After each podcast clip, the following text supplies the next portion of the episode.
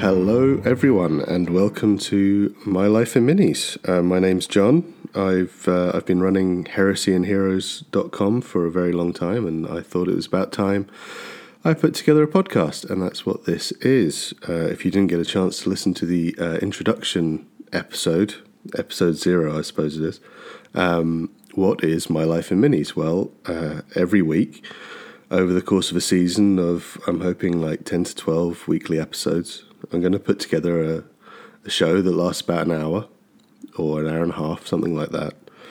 And we're going to talk to a hobbyist, uh, be they a, a, painter, a gamer, someone who considers themselves both, or, or whatever part of the hobby they love. Uh, and we're going to talk to them about the miniatures that have been important in their lives, and and uh, and also just have a chat. Just chat to each other and, and find out what each other is doing and well more what the guest is doing. I don't care what i'm doing. Uh, what i'm doing is i'm trying to do a podcast and this is this is my first time. So um, i hope you'll be gentle. I hope you'll be forgiving. I already have notes that i've made myself about things that i need to improve um, going forward. But yeah that's that's what it is. And this week uh, week one uh, I have to say a huge thank you to uh, Kris Belleau, who has agreed to be my guest. Uh, Kris, uh, I first encountered Kris, like a lot of people, um, when he was the painter in residence at Mini Wargaming. Um, since then, he he's, hasn't been with them for a while now. He's works for himself, uh, and he has uh, a website and YouTube channel um, called The Way of the Brush, or I think the YouTube channel is called Kris Belleau, and uh, and and he has a website. Uh, he has like uh, episodes called "Where the Brush," um, and he's a lovely guy. He is. He's he's um, he's got one of the most peaceful, nice voices. Um, it's it's he's got that sort of voice that you you'd like him to give you a lullaby before you go to bed. Um, but I'll tell you this right now: both of us, our voices were not at our best. Kris and I both uh, sick as dogs right now. Um, Kris is Kris isn't feeling great, um, so hopefully he'll hear this and it'll it'll cheer him up. I have been suffering with I don't know what I've been suffering with. I've had something. Uh, I thought I thought it was a sinus infection because for so long now, like every day, I've been sticking one of those swabs up my nose to test. It'll come back negative, but I think my my sinuses are getting a little bit annoyed about being jabbed and and rubbed daily. Um, so I thought I thought that's what it was, and then and then I thought I've probably got Omicron, and then I thought, well, no, maybe it's just a cold because I haven't had a cold in two years. I've been indoors. I've you know I, have forgotten what a cold is like. And so I don't know what I've had, but I've I've, I've been a I've been a hot snotty mess. And uh, as I record this on a Saturday afternoon, I feel uh, I feel aggrieved that I'm not in the pub having a pint. Uh, instead, I am sipping Lemsip out of my Bob Ross mug because uh, that is that's that's what life is right now. But it won't last long. I'm feeling better today than I was yesterday. I'm feeling better than than when Kris and I sat down to record, and we had a really lovely conversation, which I hope you're going to enjoy. Um, now, the perp- one of the reasons I'm doing this, and I, I said this in the introduction episode, but I'll, I'll reiterate it here.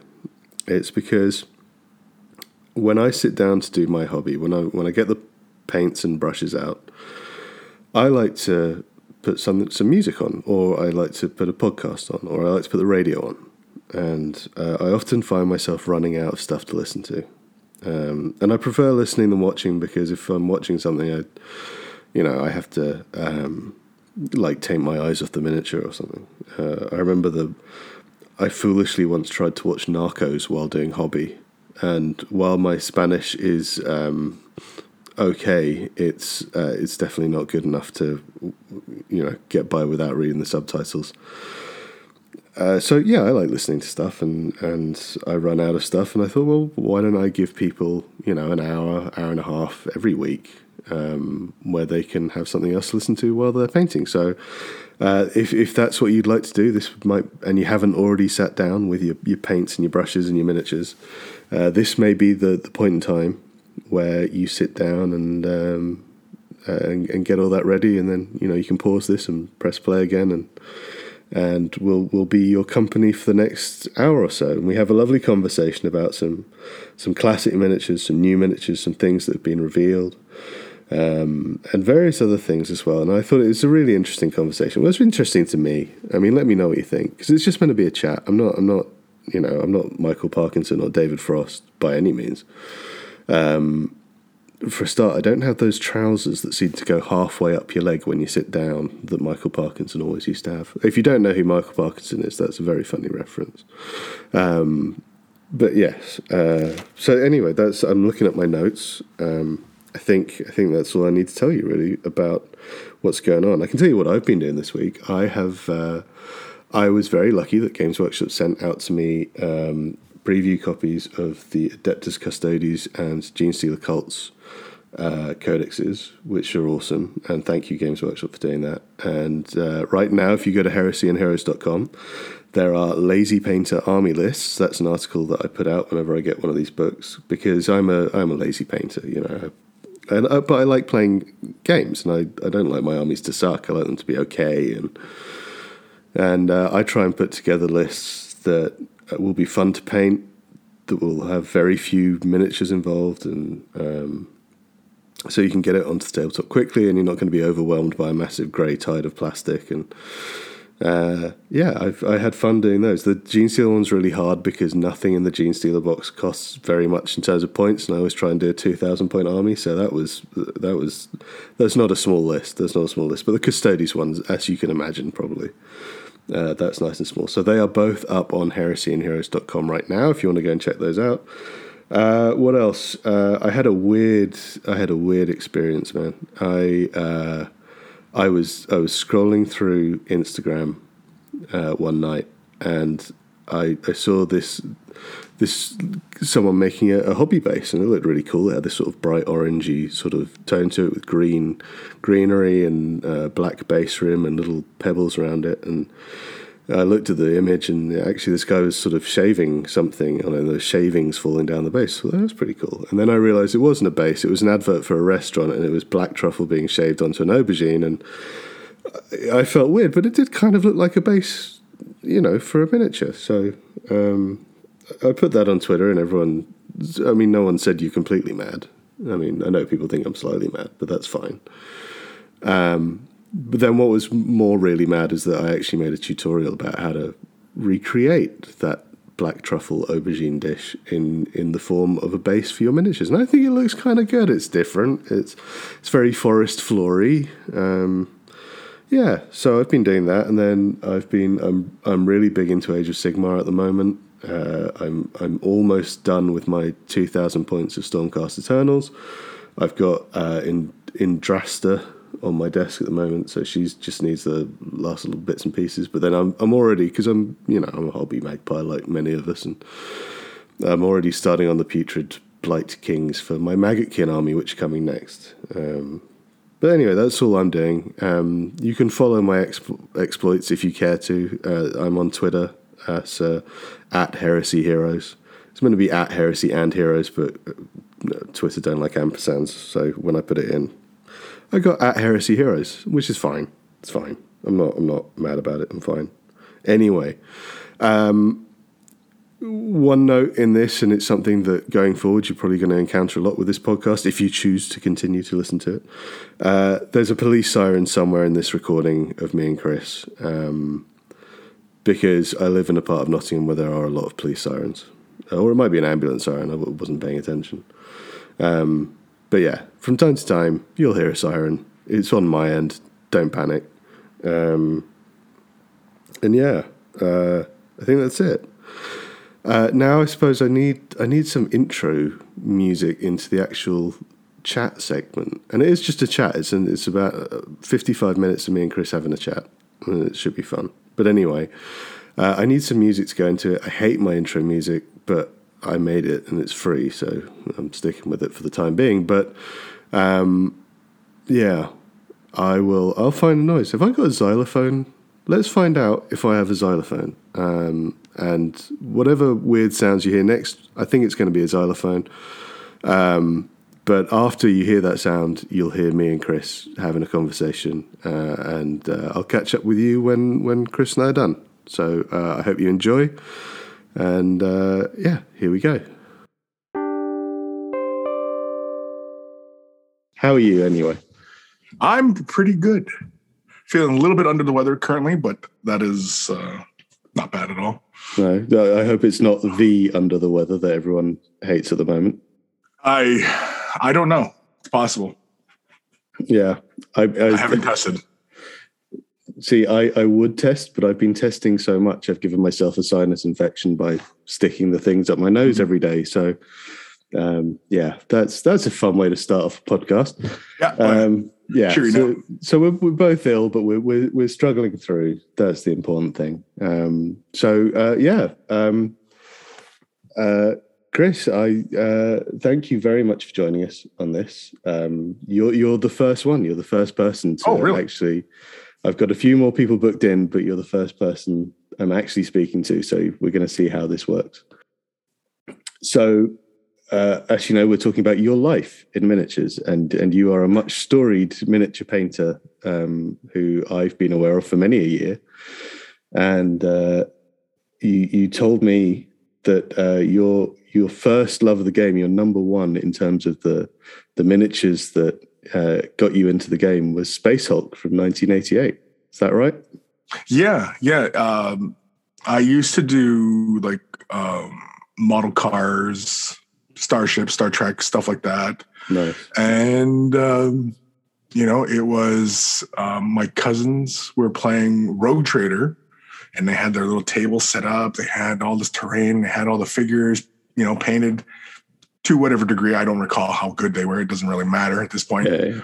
And you know, they had this little table set up and they were gaming, and I was fascinated by this. And they were my older cousins, so I was, you know, I looked up to them because you know they're older, cooler kids, right? Yeah, they're only yeah. like a year or two older than me, but at the time, I mean, when I was 88, I was approaching 13.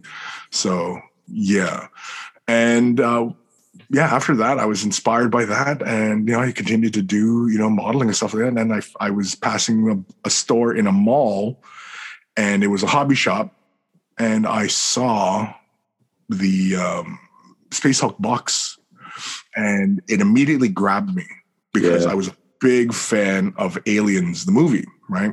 So cool. And that was Space Marines in hallways fighting monsters, charging at them, right? And that's essentially what Space Hulk is, right? It's yeah, Aliens, yeah. movie. So yeah, it started right from there, and then you know, the rest right. is history. Were you were you more tempted by the Terminators or the Genestealers? Um, uh, unfortunately, it's one of those things of I really really like the imagery of right. everything, and then when I opened up the box, the Terminators just were not. Yeah. You know, they just weren't, they, they didn't look exactly like the box art. The Genestealers did, because the one Genestealer that's closest to the Terminator in that art piece, he is, it, you could take that one model and turn him at, at, that same perspective, and he looks exactly the same. Yeah, that's and so true. and I was like, why does he look so close to the artwork, and yet, you know, Mr. Robot Man uh, isn't? And, mm. you know, I was, but I mean, it's not like it, it, it I mean, it was minor. It didn't even phase me in the grand no no snowballing effect of all this, and you know. Yeah, yeah. I I picked up a, a copy of Tyranid Attack um, a little while ago, and I, I, looked. I opened it up, and those Terminators with they're very round, lots of very round bits to them, and uh, round bolters and round everything, and. But the Genestealer, I was looking at the Genestealer range recently, actually the Genestealer Cults range, and I just thought probably the worst looking thing in it are the Genestealers, but those jeans they're only worse because of the fact that they've been around for so long. Those yeah. Genestealers, and obviously this is this is a what one generation or two generations of Genestealers after that 1988 one, but they haven't yeah. had many redos. No. And and actually, you can look at some of those really old ones now, and they wouldn't look terribly out of place, would they? Uh, no, oh, uh, not at all. They, you'd, you'd, have like 50 of them all in the same pose, but yeah. know. Yeah, yeah, of course. But I mean, yeah, it still works. I mean, those those ones that are available now, I think they still look um, they still look great. Uh, Maybe it's but, for all the fans out there that are waiting for rank and file 40k. Yeah, okay, yeah, yeah. Oh yeah. Well, just line all your Genestealers up in a big block and then just move your big Genestealer block around the board. Oh, that would be terrifying. Can you imagine the, like if they if they ever brought Tyranids into like old fantasy Warhammer, just like yeah. a, a unit of 30 Genestealers just wheeling about and Wow. I, I, used to like the idea that the world of Warhammer, uh, the fantasy battle world, uh, occupied a corner of the Imperium. Yeah, I always yeah. liked that idea, and so that kind of opened up your possibilities if you really wanted Tyranids in your fantasy battle. You yes. could, yeah, you could. It's uh, I know. I think I think it's one of those ones that's since been debunked, but still doesn't explain that Chaos Warrior holding a bolter on the on the yeah, cover of or, that book. So. Or in the old um, Slaves of Darkness and Rogue Trader, or um, uh, what is it? The uh, Slaves of Darkness and uh, um, Lost and the Damned. Lost and the Damned. Yeah. Anyway, um, the old Chaos Warriors, you could roll on the fantasy table, and there was a plasma gun. Oh yeah, in, in the table. Yeah, yeah definitely. Well, that confirms it then. That's, um, but you, so, I mean, how long did it take you to get from Space Hulk into enjoying sort of the wider Warhammer 40,000 setting? Um, yeah, I, I, I had read front to back many times over the the leaflet information that is in Space Hulk, and you know, I mean, like it's all sounded really cool. Uh, in my youth, I was not really doing a lot of reading. Uh, you know, it was a lot of movies and stuff like that would influence my imagination and other artwork, and especially you know within Games Workshop. And um, it wasn't until about I think 89, 90, I went on a trip to Florida and I visited a hobby shop, and I'd seen uh, Space Hulk. They had Space Hulk and they had miniatures. And, you know, I was like, oh, wow, look, there's more stuff. There's more Jesus. And there was an expansion to Space Hulk. And I was like, oh, I had no idea this even existed. Mm. I got really, really excited. And then I seen the Rogue Trader and I remember the reference. I started flipping through it and I remember the reference for Blood Angels and being Space Marines in tactical termin or tactical dreadnought armor. Yeah, yeah. And yeah, I picked up the Rogue Trader and oh man, this is oh, there's more stuff in here. There's more information, and this is a game, and it's you know, it's like wow. And so yeah, yeah it pretty much started. I don't know if that's 89, 90. It's somewhere around there that I found the Rogue Trader book. Yeah, and did you were you uh, back then? Were you more interested in playing it or painting it? Um, both. I've I've often considered myself very um, neutral, middle of the road um, as far as my experiences with this hobby. I I love gaming.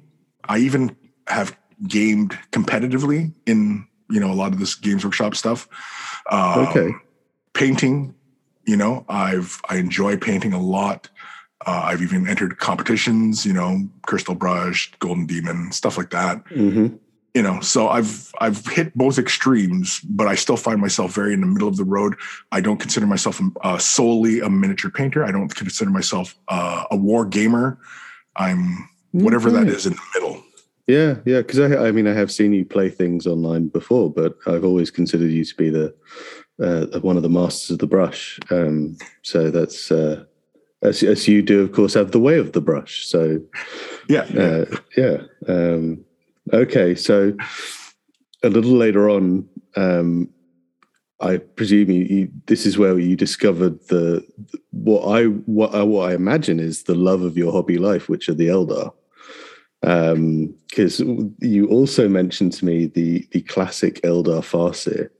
Now, yeah, can you narrow that down for like which which of the many classic Eldar Farseers are we uh, it, about? It, it's the Rogue Trader era Farseer. It's the one with the big bug eyes. He's got no doodads hanging off his helmet or anything like that. It's just a perfectly cone shaped helmet with lots of little gemstone details. Yeah. He has one hand that looks like it's grabbing a rune, and his other hand is pointing. And yeah, you know, it's yeah, that, it's that. that classic one. Yeah, that's yeah. that's probably one of my favorites. Um, in fact, I, I kind of hope that they do something like that in the future. That would be a, cool, wouldn't it? Yeah. Yeah, give us some throwback because it seems like in the last couple of years they've been dipping back into the well of original ideas, and yeah, yeah I, I, wholeheartedly approve of that. Do you want? Do you think they should bring back the yin yang symbol that they used to use on nearly all, um, all Eldar stuff from from way back when? Yeah, I I never really understood why they used the yin yang. Um, I mean, No. other than it just looked kind of cool, but Probably. like th- there's there's a lot of like uh iconic iconic I mean I can't expect the icons from back in the day that are very inspired from other icons Oh, of You know, course. Yeah, yeah. history and everything like that. Mm. Uh, but as far as like why there's that yin yang on tanks and stuff like that, I don't know. I mean, Yeah. even um even the uh Biel-Tan, the green ones with Yeah, the thorns, they the have thorns. hearts. yes, they Well, do. they have hearts, uh, you know, and I was like, hearts? Like what the come on. Like I know. Hearts and thorns. It's, hearts uh, and thorns. I think So someone probably went through a breakup just before they started making that color scheme up. That Somebody was emo before it was emo. yeah, yeah, yeah. Isn't the heart also on fire, or is that a different one? I'm, I, I forget now. I Yeah, think I- that's the dark elves in fantasy. Oh, there you They go. That's that. what I'm thinking of. Yeah. Yeah. All right. Yeah. Yeah. A, a lot of heartbreak, anyway. Um, but like back in the Rogue Trader day, um, I was collecting like pretty much everything back then. Mhm. And my Eldar force actually was Alaitoc because I like the color scheme and it looked really cool. And back in the Rogue Trader, when they were they were the blue with the uh, black and black stripes on their helmet. They were, Yes, like, they were flip flop between like being a Corsair and Alaitoc. Yes, that's right.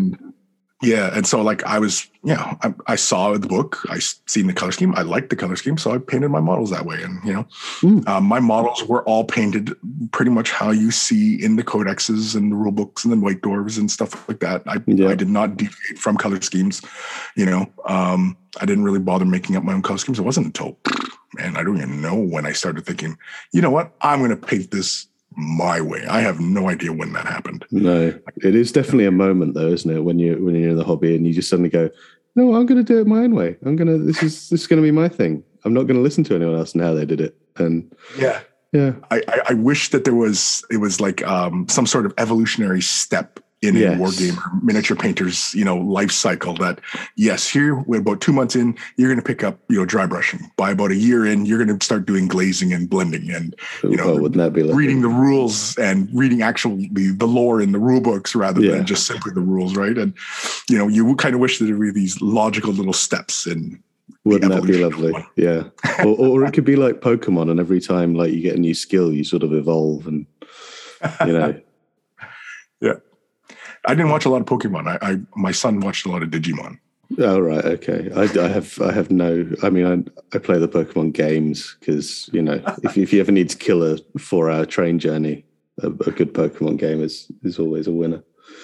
Um, now, when when I was talking to you about doing this, so we'll get back to your Eldar in a bit because um, No, I want to talk about Eldar the whole time. Oh yeah, okay, all right. Well, you're going to have to permit me a moment or two of this because something you said to me when I was asking you about doing this podcast that really sort of um, got me interested was you. You said you you give a lot of models away to friends and you Hmm. paint a lot and, and give them away. Are there any particular examples of models you painted for friends and why you chose to give them away that uh, that you could tell us about?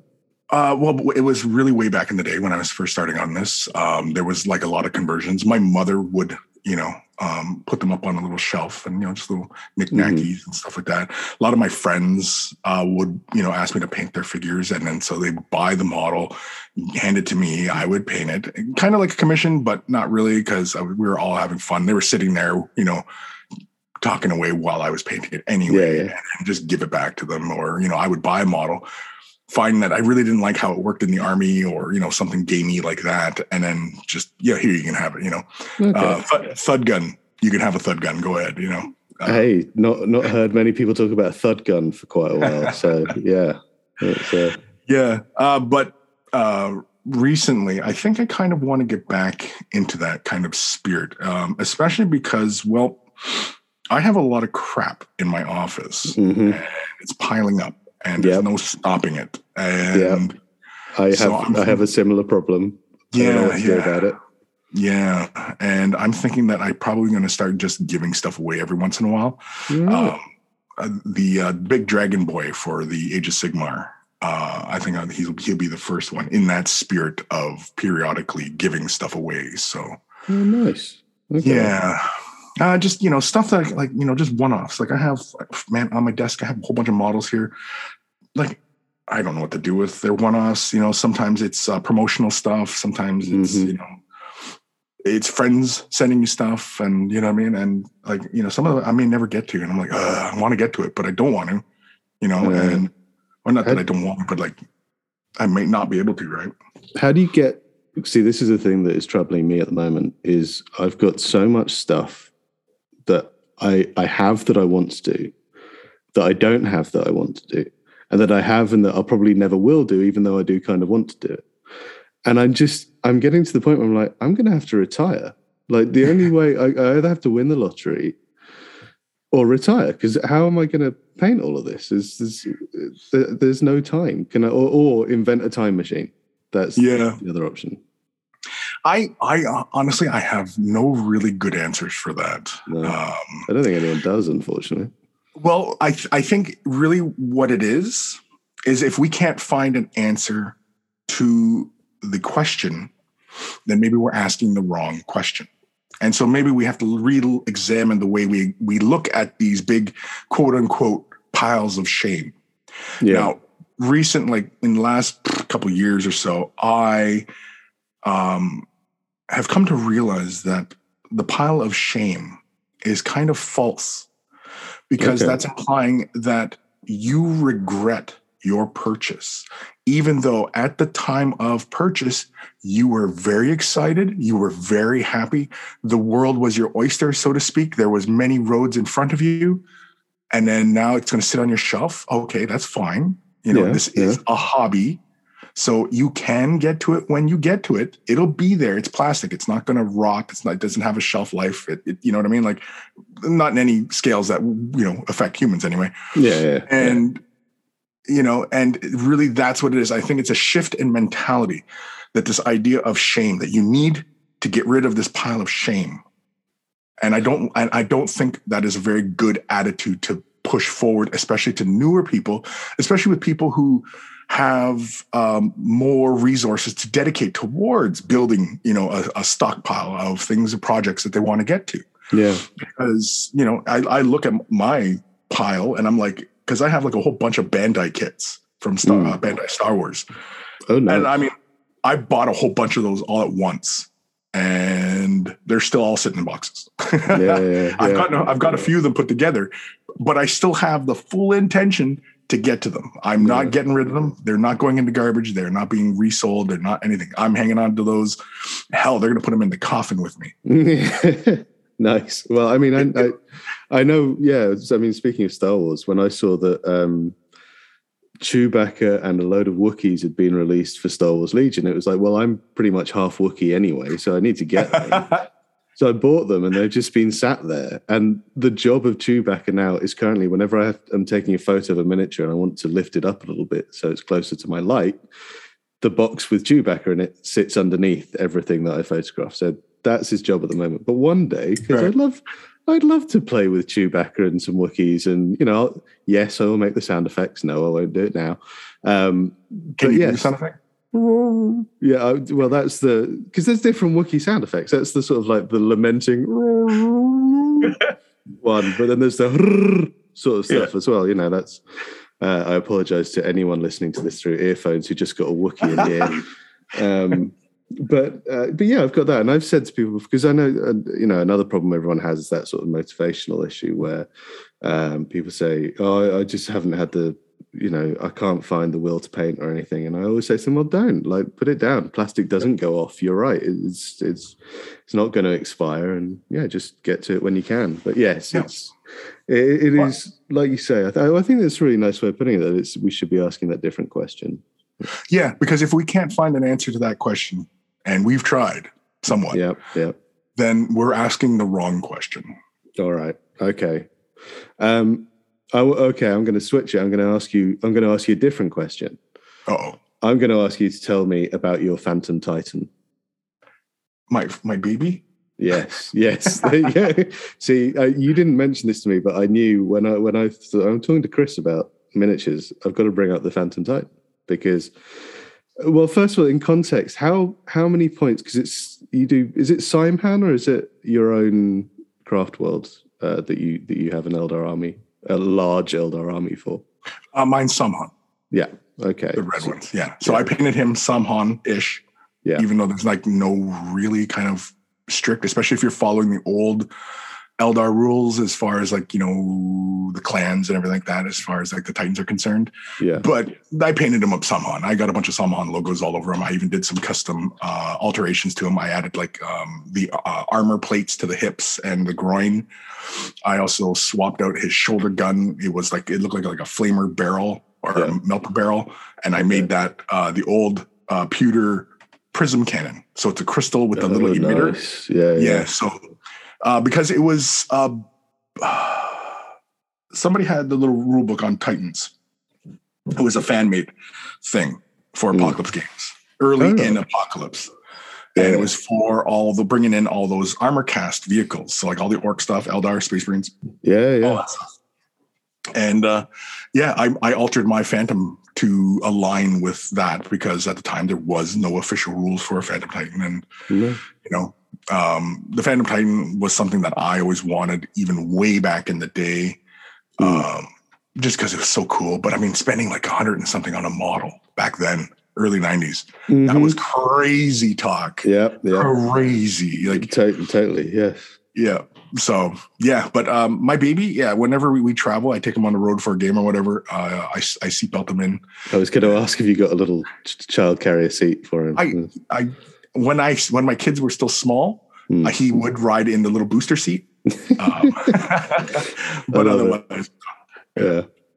No. So, so including the Titan, how many points of of the red Eldar do you have now, or Eldarius, Um, we should say? I don't actually know. It's close to about ten thousand, I believe. That's not bad. That's, that's, yeah. that's pretty good. But but I mean, like that kind of always fluctuates because they can change the values of like Titans and Flyers. Because I have a lot of Flyers as well. I love Eldar Flyers. They're Yeah. just so pretty to me. When they did that Aeronautica Imperialis uh, with the Eldar and Space Marines, I Yeah, knew yeah. uh, Games Workshop was going to get my money. I knew it, Yeah, and yeah. I had to buy the box. And um, yeah, I mean the Phoenix Bombers, Nightwings. Uh, I even have a Vampire. I have the uh, Vampire Hunter. wow. Yeah. Yeah. Don't see many of those around these days. No, and I um on my blog I showed how I did like the flying stands because at the time there was no really good flying stands Mm. and the flying stands when they started coming out um both because I, I slowly purchased up the Nightwings and the Phoenix Bombers because I have four bombers and I have three Nightwings Nice. and but they don't accommodate very well a uh, flying stand. They have like that little hole. Remember in like a lot of models where they take the flying stem, Yes. Yes. they have a tiny little hole. hmm and that's what's in these flyers, and even the vampire, the tiny little hole. you know what I mean? It's like a, Yeah. like a base. That's that's a like it's ridiculous. It Oh, didn't yeah. make sense. So, um, and I didn't care for the um the the stand when the Valkyrie first came out. Remember, it was that uh, cross diagonal type of flying Oh stand. yeah, yeah, yeah. It's very strong, could take Yeah. a lot of weight, but aesthetically wasn't very pleasing. No, Yeah. it was. De- I think it, that, stand definitely came about from just needing something solid and stable, and Yeah, yeah. So your, your plane isn't going to fall over. But I know what you mean, and and uh, just yeah, painting and so anything And so basically, all it. I did was magnetize the top of the stand with green stuff, just secured it. I basically hollowed out a point in the top of the stand, put the magnet in place, secured it with green stuff, made a point for magnet on the flyer. And then the flyers, uh, like my my bombers and fighters, or no, my, just my bombers are on the flying stands. My my Nightwings are on acrylic rods at varying Okay. lengths, so that when you have them all together, they are at different elevations, and nice. because that matters to me. No, yeah, it matters. Yeah, definitely. because it's got to look pretty on the battlefield, right? So of course. Yeah, Eldar are all about being really flash on the battlefield. So you know, and indeed, indeed. I I, I kind of subscribe to it myself, but yeah. well, of course. I mean, yes, don't we all? and then Um, so yeah, the vampire I I put on a one inch acrylic rod, and I thought that would be strong enough, and I basically put two pins in it with a magnet, and that holds my uh, vampire in place, and it's pretty secure. Wow, that well, it sounds secure. That's that's very well done. That's almost. I did see someone uh, at Warhammer World uh, a couple of years ago who brought their their Tau Manta that they had put on a flying base. Um, it was three, I, would say they're about an inch and a half in diameter acrylic rods holding it up, and it looked like a very weighted base because. Um, I mean, well done them for trying to make that thing fly. Um, yeah, that's yeah. That's bravery right there. Yeah, definitely bravery. And um, that's a that's a house payment. You're just teetering on a yes, that's that's a small secondhand car that could yeah, very easily yeah. smash into pieces if if someone breathes at it in the wrong way. Um, yeah. So uh, obviously, I mean, um, as we're speaking, um, we've just had some Aeldari reveals um, that have that have appeared on Warhammer Community. So uh, we've seen the jet bikes and the Rangers and uh, the new Autark, I think. Um, yeah. Am I missing anything? Oh well, there's there's been hints at a couple of. Oh, the Guardians. Oh, the Guardians. There you go. Yeah, the and there's Guardians. there's that video which may or may not include. I mean, I think we all pretty much know what one of the things is, but I yeah. think we're all hoping what another thing is as well. Well, two of them, Maugan Ra and the Avatar. Yeah, yeah. yeah um, looking for those. Yeah, uh, yeah. No, so am I. They look incredible. But yeah, out of those, out of that new batch that we've seen in full, what's the first thing that's going to get added to your Eldar army out of that lot? Probably the Avatar. Oh, I mean, yeah, you know, I'll probably buy a bunch of it, uh, whatever you know resources I have at the time. Yeah. Whenever this stuff does drop, I don't even. I have no idea when. I would assume probably uh, early summer, hmm. late spring. I'd imagine was when this stuff comes out, if at you know, if at yeah. all, whatever. Well, but, I mean, who knows? Yeah. Um, but as far as the um, the figures, which ones I'll get first, it's probably the Avatar. The Avatar, especially if it looks really, really cool. Yeah. I'm hoping it's like a similar size as like the uh, Sylvaneth tree duders. Oh yeah, yeah, yeah, yeah. Because whenever I've seen those models, I've thought, you know what, that'd make a good Avatar conversion.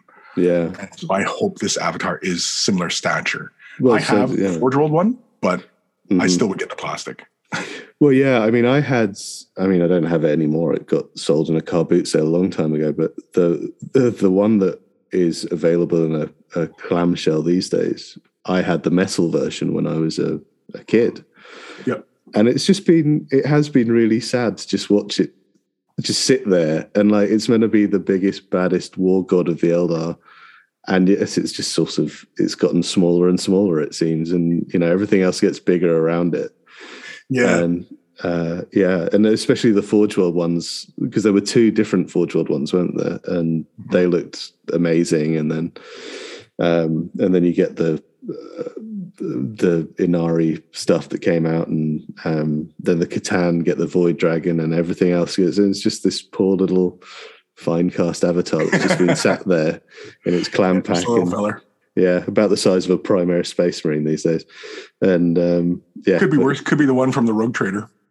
Yeah, well, even was, smaller fella. Yes, that that would be about that would not even be the size of an Aeldari Guardian um, at the moment. But yeah, and then to really blow people's mind, get the uh, epic version.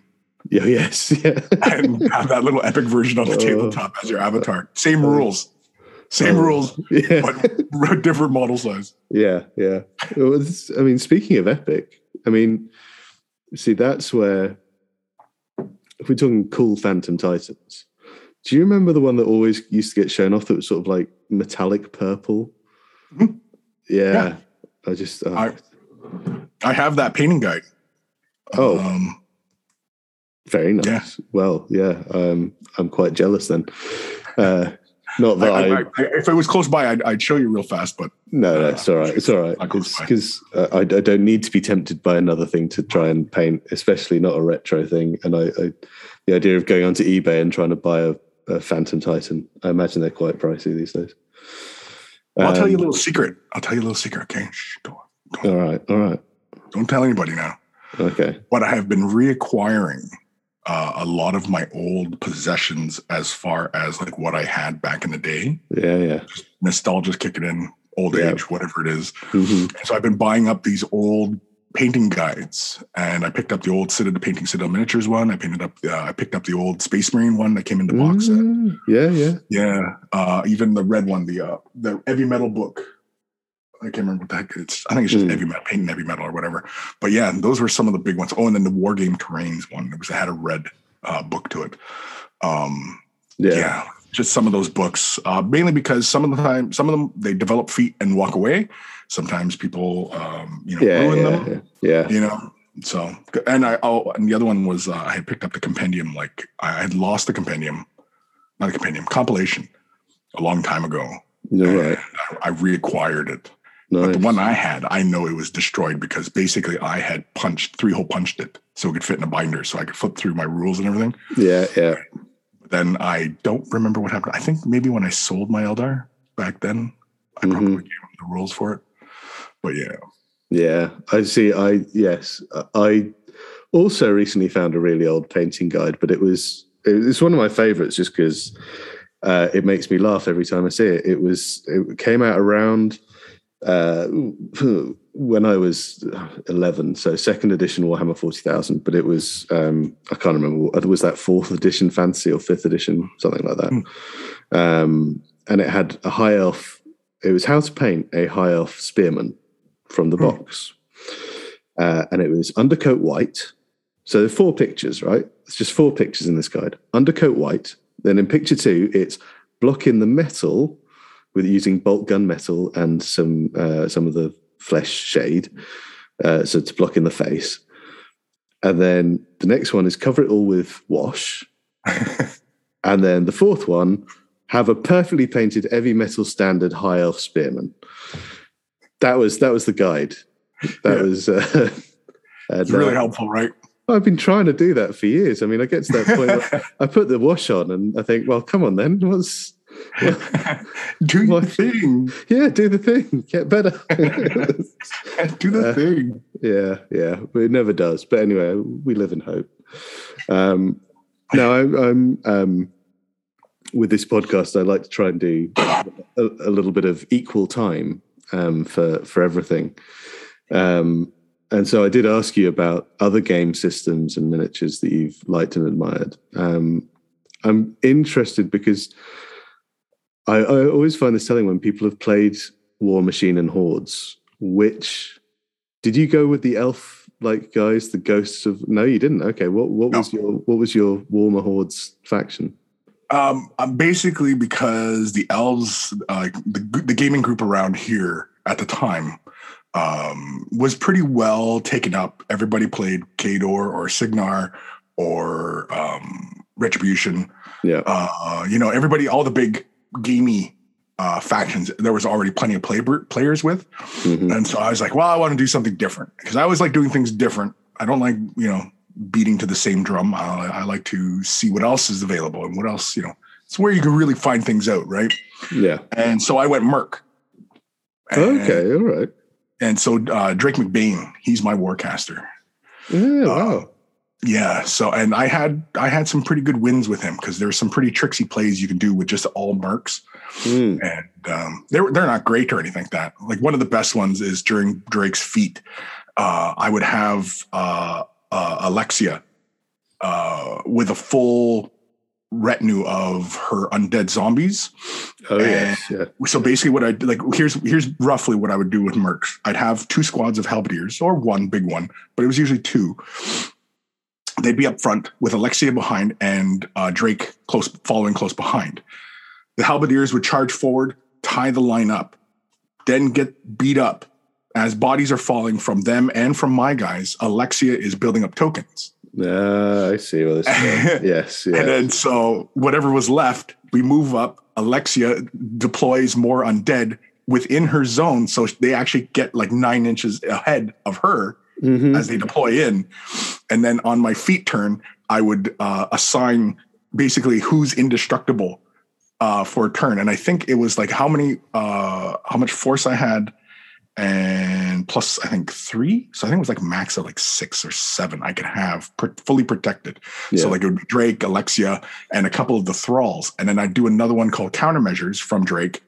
And basically within five inches around each of those little um, figures, no ranged attacks could be made. And so you'd have to you would basically force all your opponents out of the zone. Oh, try and right. shoot yes. Yeah, yeah, So yeah. it, it would really mess with, I was about to say a bad word, it would really mess with Cygnar players. yeah. Yeah. yeah. So yeah, Cygnar, uh, really, really bad. Khador, I always had a hard time against Khador just because they're so beady. Yeah. Yeah. They're, yeah. That's Uh, what I had. Uh, yeah. Khador, yeah. yeah. Yeah, you look like a Khador guy. Thank you. yes. I should be wearing bear skin and yes, something like that. yeah. I'm I'm always for uh, getting paid. yeah, well, there you go. There you go. See, that's what I mean. There's, there's something about Warmachine Hordes. You find out more about a person when you find out who they play. You know, It's- whenever you meet anyone who plays as Menoth, you're like, ooh, bit dodgy. It's, uh, Yeah. yeah. My son played Menoth. Oh, there you go. Yeah. a religious zealot in the family. There, He- and he's dodgy. Yeah, there you go. Sermonizing all the time. Yes, it's uh, yeah. nice, nice. Um, and then okay, so th- that that's probably good enough for equal time. There's probably a lot of people listening. Well, I I say a lot of people, like I know a lot of people are going to listen to this. It might be you and me talking to like four people. So I don't know. I don't I'm know who's going to. But um, yeah, there's I'm probably a lot. nobody listening. Yeah, there's probably there's I four have people- kids. Oh, there you go. There you go. Nobody listens to me. I'm married with kids. Nobody listens to me. No, I'm sure they do.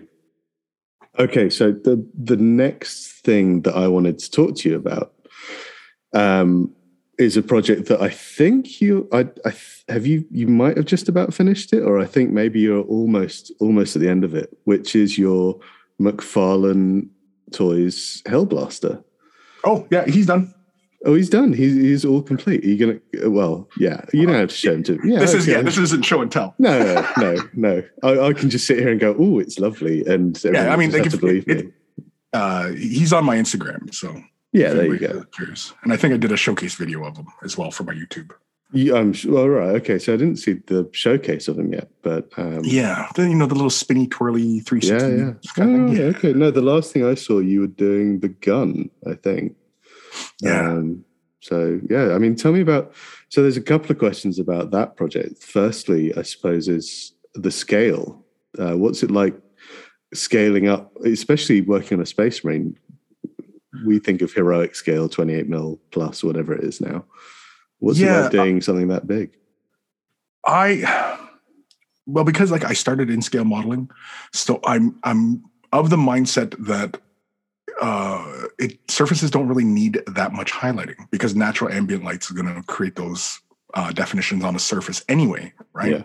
Yeah. Yeah. and like it only work it only looks really cool for photographs you know when it, when you go through the trouble of creating all those gradients of color Yeah. and but on scale modeling like even in scale model competitions there's not a lot of painting it's really more about how small a detail and how precise you can make a detail as opposed to how the color gradient is because scale modeling isn't about um, um, faked light sourcing which is what we do in wargaming. We fake the light sourcing a lot of times right?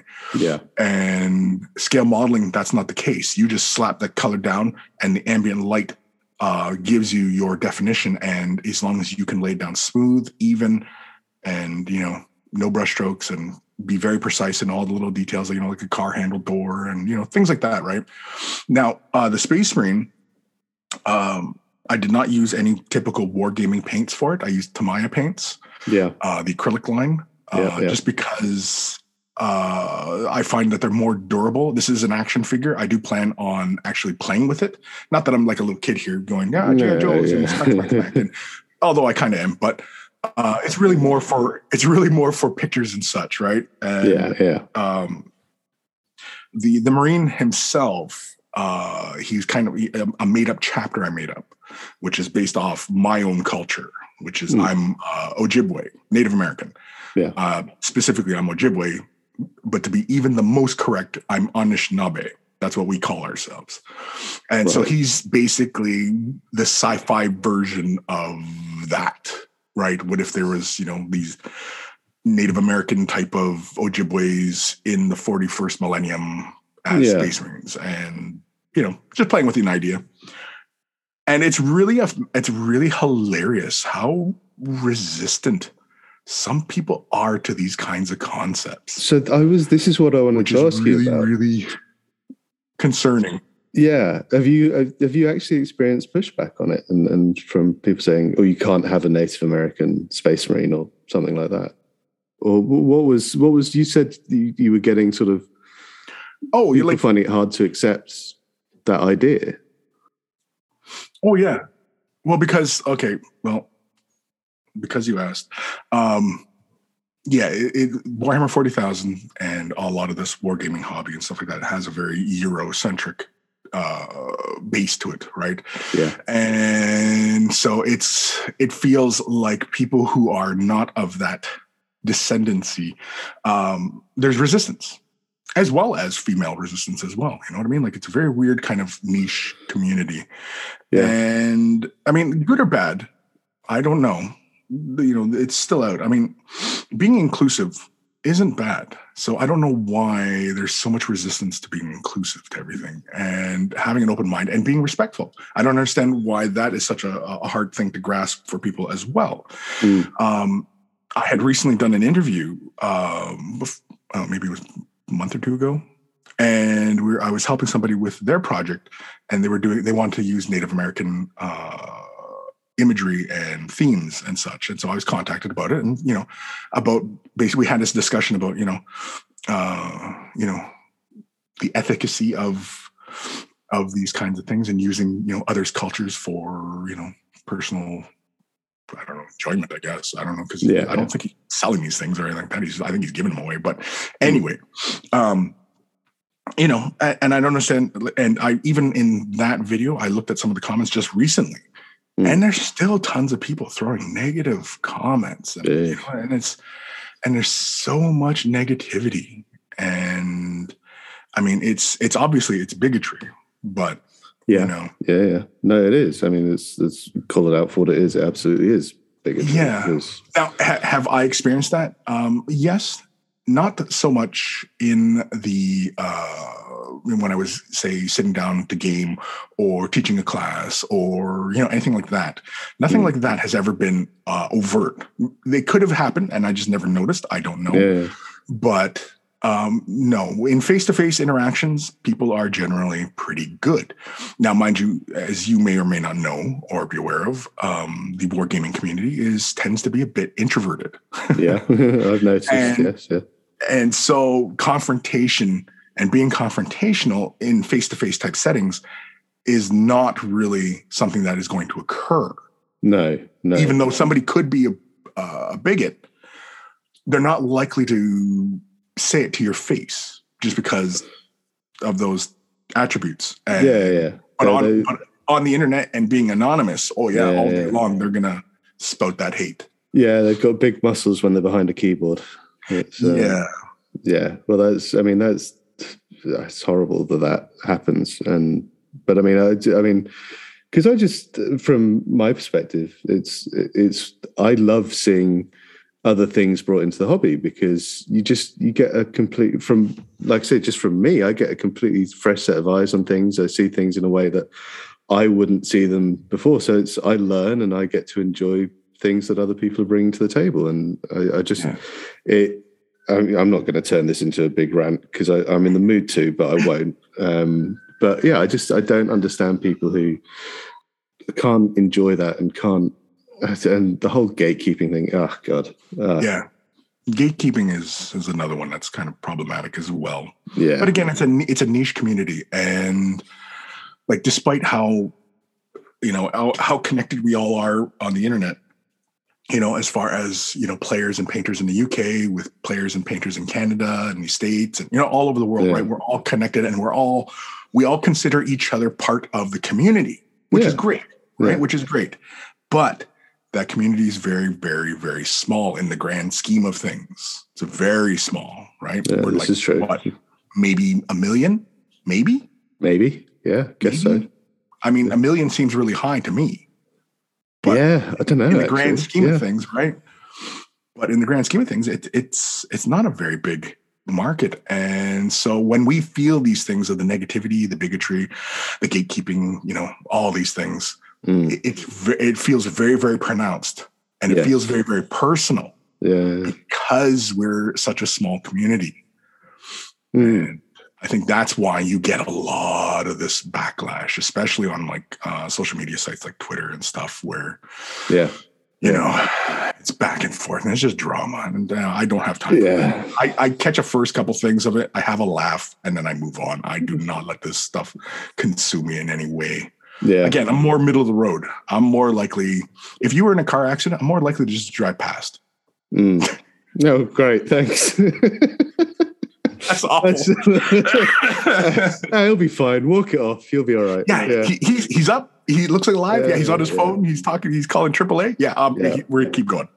no, I know. Yeah, yeah. Well, I mean, I you know, I didn't mean to bring all this up, but I just it, was, Oh no, it's it shocks me that you know because I just I, I saw you know having things like the Thunderbird and the Bear Claw on your on your McFarlane Marine. It's just I think it's wonderful because I'd never even thought about it. And actually, the Thunderbird is much nicer looking than the Aquila in a lot of ways because it's got it's got a lot less of the sort of you know.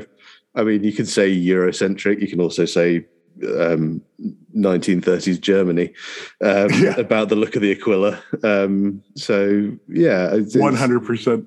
yeah, so it was nice, and because you used the uh, you did the bird skull as well, didn't you? In the instead of Yeah. the, the skull and the the chest piece, that was Yeah, I wanted it to look like an eagle, and I think I made it look more like a raven. I thought Raven. I will admit, when I first saw it, I thought, I thought Yeah. Uh, raven Because yeah. because I'm a crap sculptor. So No, it's not good.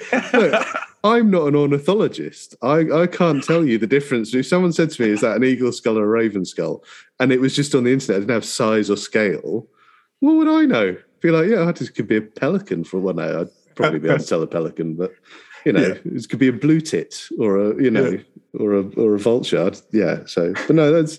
I think it's wonderful, and I love seeing different people's art and and history and background come into the hobby, and you know, in whatever way. And I think, yeah, uh, well done on that one because I think it looks great. And um, yeah, it was a lot of fun. Um, I I've been asked to do some of the regular heroic scale stuff in this scheme, and so I'm kind of toying with the idea of either making decals or getting Oh, short cool. or something along those lines. yeah, nice, nice. Well, that'd be very cool. We'll keep an eye out on those. It's, um, I've got enough Marines. Oh, we've all got enough Marines. I mean, they just. I think they just. I think if you leave a box of Marines alone in the dark room, it will. Do, it will multiply because you don't seem to. Remember. I worked this out the other day. I've got about, despite despite never intentionally collecting Primaris Space Marines, I've got about seventy five power level of Primaris Space Marines, and it's like that's an entire Blood Angels army Yeah. how did they get here? I don't remember buying these. It's, they've just sort of appeared in my house. Yeah. Um, yeah, I'm in the same situation.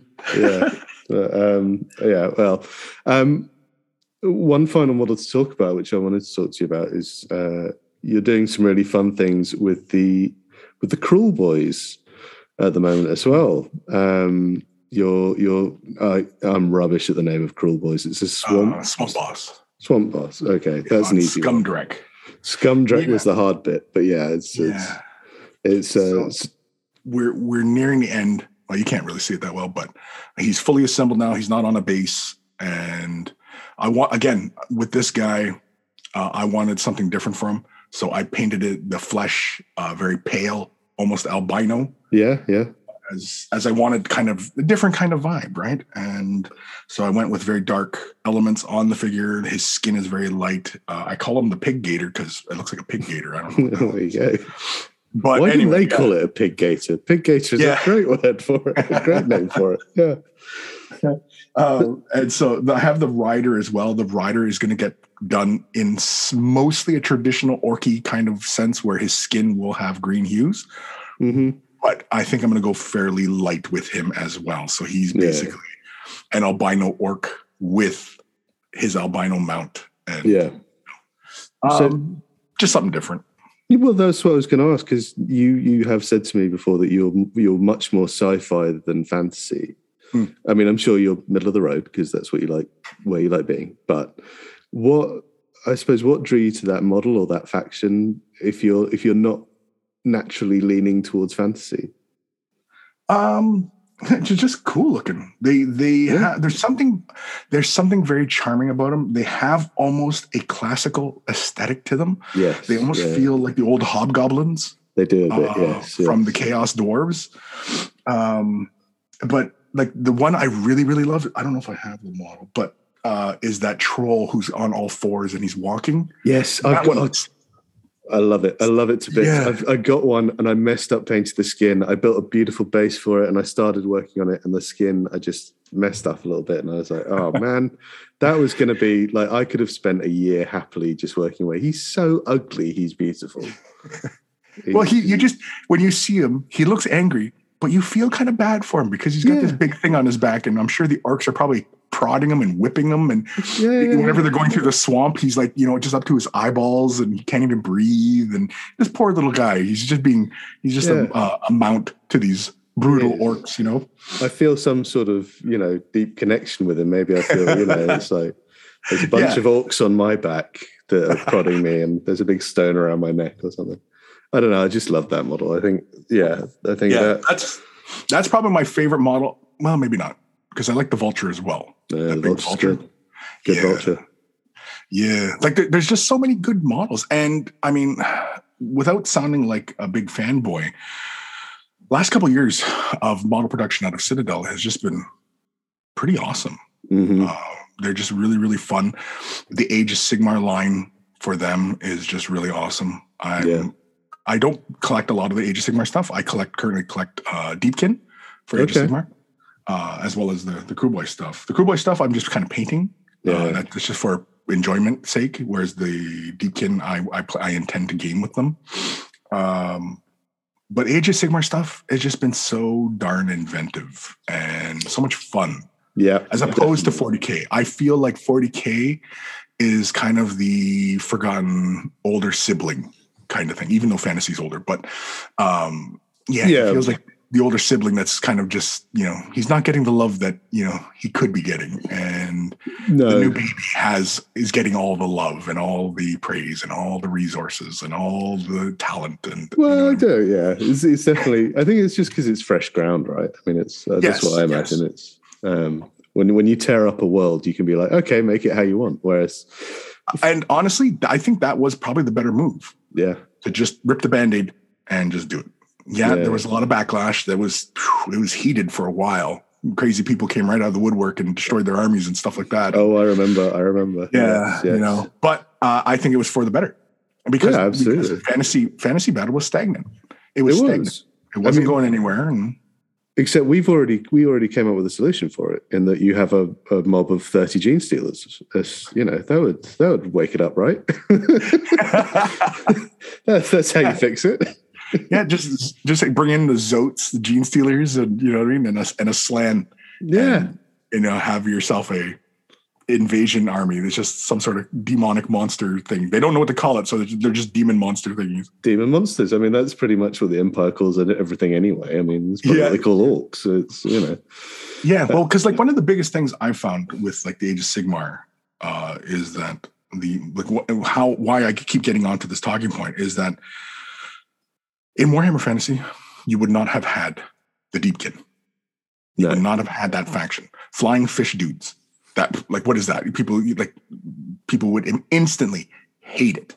yeah, yeah. Instantly hate it, and it wouldn't you're work. right. But in Age of Sigmar, every any sky's limit. It's completely crazy. It's just realms and dimensions, and and really, again, it- you know, to beat the same horse, they can easily open a dimension that is the 40k universe, and all of a sudden, Space Marines and stuff are, you know, fighting against whoever, right? I mean, just whatever kind of crazy. Yeah, yeah, you know, and again, too, also the parallels between how the games work, because fantasy and 40k when they first came out, they were very, very similar. And it wasn't until what, like fifth, sixth edition, when they started to diverge as far as the rules were concerned and how Yeah. the mechanics worked. yeah, yeah. And since eighth edition, they come back together, right? The the rules are very, very close. At at first they were. Now it doesn't seem quite as much. Age of Sigmar is the way they do their profiles and stuff. It's kind of, I mean, it looks different because it's got the little wheel sigil and you know all that stuff, and Yeah, yeah. it, they're fairly close as far as like rules compatibility. Like it's not much of a stretch to work out how you can charge and shoot and you know things of that nature. Yeah, you're right. You're right. It's um, Yeah. But that's Um, just the kind of crazy crap I think of. No, I like it. I like it. More more people thinking up crazy crap, the better. I think. Um, yeah. Um, so, Kris, I'm I'm aware that I have I have taken up a lot of your valuable time already. Um, so I'm going to finish off with a couple of quick questions. Okay. Um, first off, I've, I've had fun. oh well, good. I'm glad you've had fun. That's that's that was the main thing. You know, it's Hopefully, uh, everybody that's listening is having fun as well. well, we ha- we ha- we can only hope. I mean, I'm sure I'll get feedback one way or the other. Um, Whether you ask for it or not. whether I ask for it or not. No, I, don't mind feedback. I, I can because you can say, yeah, bring me your feedback. If I don't like it, I can always ignore it. Um, no, I don't. I don't think like that. You know, constructive. Cons- as long as it's constructive, it's fine. Sure. If Yep. it's, you know, if the feedback is just you suck, then it's like, well, screw you, buddy. Um, so yeah. Uh, so all right. Okay. What's your favorite color of paint? Um, a deep, deep red. So if I was picking Citadel, it'd be Mephiston red. Yeah. Uh, if it was any other paint, it would be Nightfall red. Although Nightfall red is more of a mid-tone red. Uh, Mhm. But Mephiston red, yeah, th- there's not a lot of paints that have that hue, Yeah. uh, where it is a bit deeper uh, Mhm. red, right? It's it's a it's a red with like probably one percent of blue in it, just to deepen it up a bit and bring it down. Yeah. And, yeah. you know, give you just a bit richer red. It's almost color blood. Uh, Mhm. You can read from that whatever you want. No, no, I get it. I, I'm saying The Fist Red reminds me of like Ferraris in the 1990s Hmm. and Marlboro cigarettes. So you know, that's, Yeah, and and it's and it, and it's a big influence on how I paint my army because my Eldar, every vehicle is glossy red like a Ferrari, yeah, nice, So, nice, and there's no battle damage on my army. yeah, So nice. You know, All right, okay. And then uh, my final quick question: um, What would be if you could paint one model this year? Absolute pie in the sky, completely your choice. Doesn't have to be one that we know is in production. It can be complete fantasy, your own fantasy model, not necessarily a fancy model. It could be your own fantasy science fiction model. Um, but what's what would be the one model that you would like to paint this year if you if you possibly could? oh man, there's so many. Um, geez, I, I don't know. I don't even know. There's there's there's just so many. There's so many great models. There's a lot. There's so many companies now that Yeah. produce really great models. Uh, even uh, independents, you know, creating Mhm. STL files for printers and stuff like that. And some of those things are fantastic. Oh, are. Yeah, yeah. You know, so like, man, we, we are really living in a, a spoiled kind of time as far as choices and availability of all these really fantastic things. I there there's a few models that have been on my list for a long time. There was uh, I have it. It was sent to me by by somebody um, when I initially was independent, and Mhm. um, it is an old uh, Kumin You're Not figure. Uh, it was uh, an, I'm pretty sure it's an elf on an owl, and they're riding. it. And I always loved that Nice. old conversion from uh, Mike McVey with the war dancer on the eagle. Yeah, yeah. Oh, of course. Yeah. I, I always loved that one, and, and that one too also had a bit a very heavy Native American vibe. So maybe that's why I was drawn to it. But Yeah. um, the owl and rider uh, from Kumin or not, yeah, that's that's one that's been on my list for a long time. I've always wanted to get that one. Uh, the other one is probably like uh, from uh, Privateer Press uh, from um, from um, it's Hordes, the uh, Circle of Orboros, the big eagle. creature. Oh, can't remember- right. Cool. can't remember what that thing's called, but No. it's such a pretty looking sculpt. It's very, very simple in its details, Yeah. but its composition and the way it flows, it looks like it, it doesn't look out of place if you painted it like a phoenix or just glowing and just, you know, just magnificent, right? Yeah. And so that one immediately when I saw that model, I never acquired one. I don't I don't play circle and but I I've liked the model. It's sometimes you know there's still models that will just capture me for Oh, whatever yeah. reason, you know. And um yeah, a lot of times within 40k, I'm usually very biased because I want Eldar. Mhm. Now it's finally, finally starting to happen. Yeah. So everything else in 40k, yeah, it just doesn't compare, especially to like the, a lot of the Age of Sigmar stuff, right? Like that big bull dude for the Oh, the uh, Lumineth Realm Lords. The yeah, yeah. He's got a big mountain on his back, and yeah, that model's like it's ridiculous, but I love it. It's so much Mhm. fun.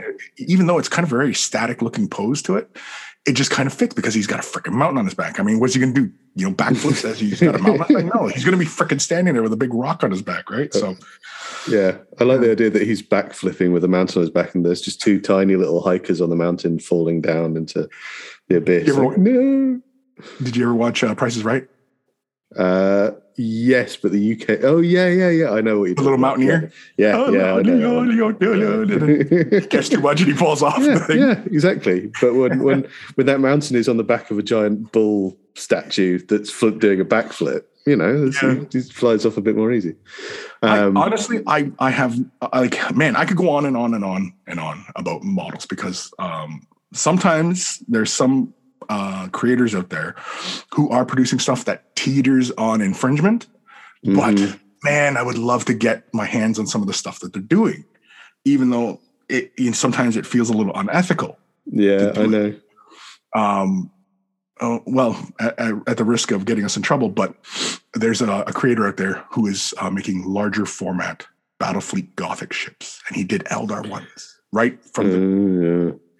Now, obviously, that's infringing. I think I'd like I'd like to duplicate my fleet uh, from Battlefleet Gothic because I still have all my Eldar, that's and nice. um, I would love to duplicate Yeah, in a large format. Although, mind you, it would take up like my whole office having all these ships hanging around because I've got like my Eldar fleet's pretty big. yeah. So yeah. Well, yeah, And- still, why not? You've got to fill your office up with something, right? Yeah. But I mean, like, it- it's just, it's just some of those things. It's like, oh, I just want to, you know, just do it. And it's kind of like my model kits, like my Star Wars Bandai stuff, or even Gundams and things like that. Like, it's, man, like, Yeah. not enough time. I need, I need, I need the ability to clone myself. Oh, that's So a trick. Yeah. Yeah. You know what I mean? So I can have, you know, uh, like uh, I can have a bitch Kris who do who does the assembly stuff. Yeah. I can have Yeah. a bitch, There you go. bitch Kris who does the priming, and then a bitch Kris who does the base coating, and then the bitch Kris who does the highlighting. And you know what I mean? And All right. Yeah. Yeah. Why not? That's how that works for me. Yeah. Uh, yeah. I could. There, there could be a version of me that just like does my real job, and then like, and then I'd be free. I'd be just one clone of me would be fine. Just like, sorry, clone John, you're gonna have to like make us money. You know. So you sit the in front of that house. computer all day.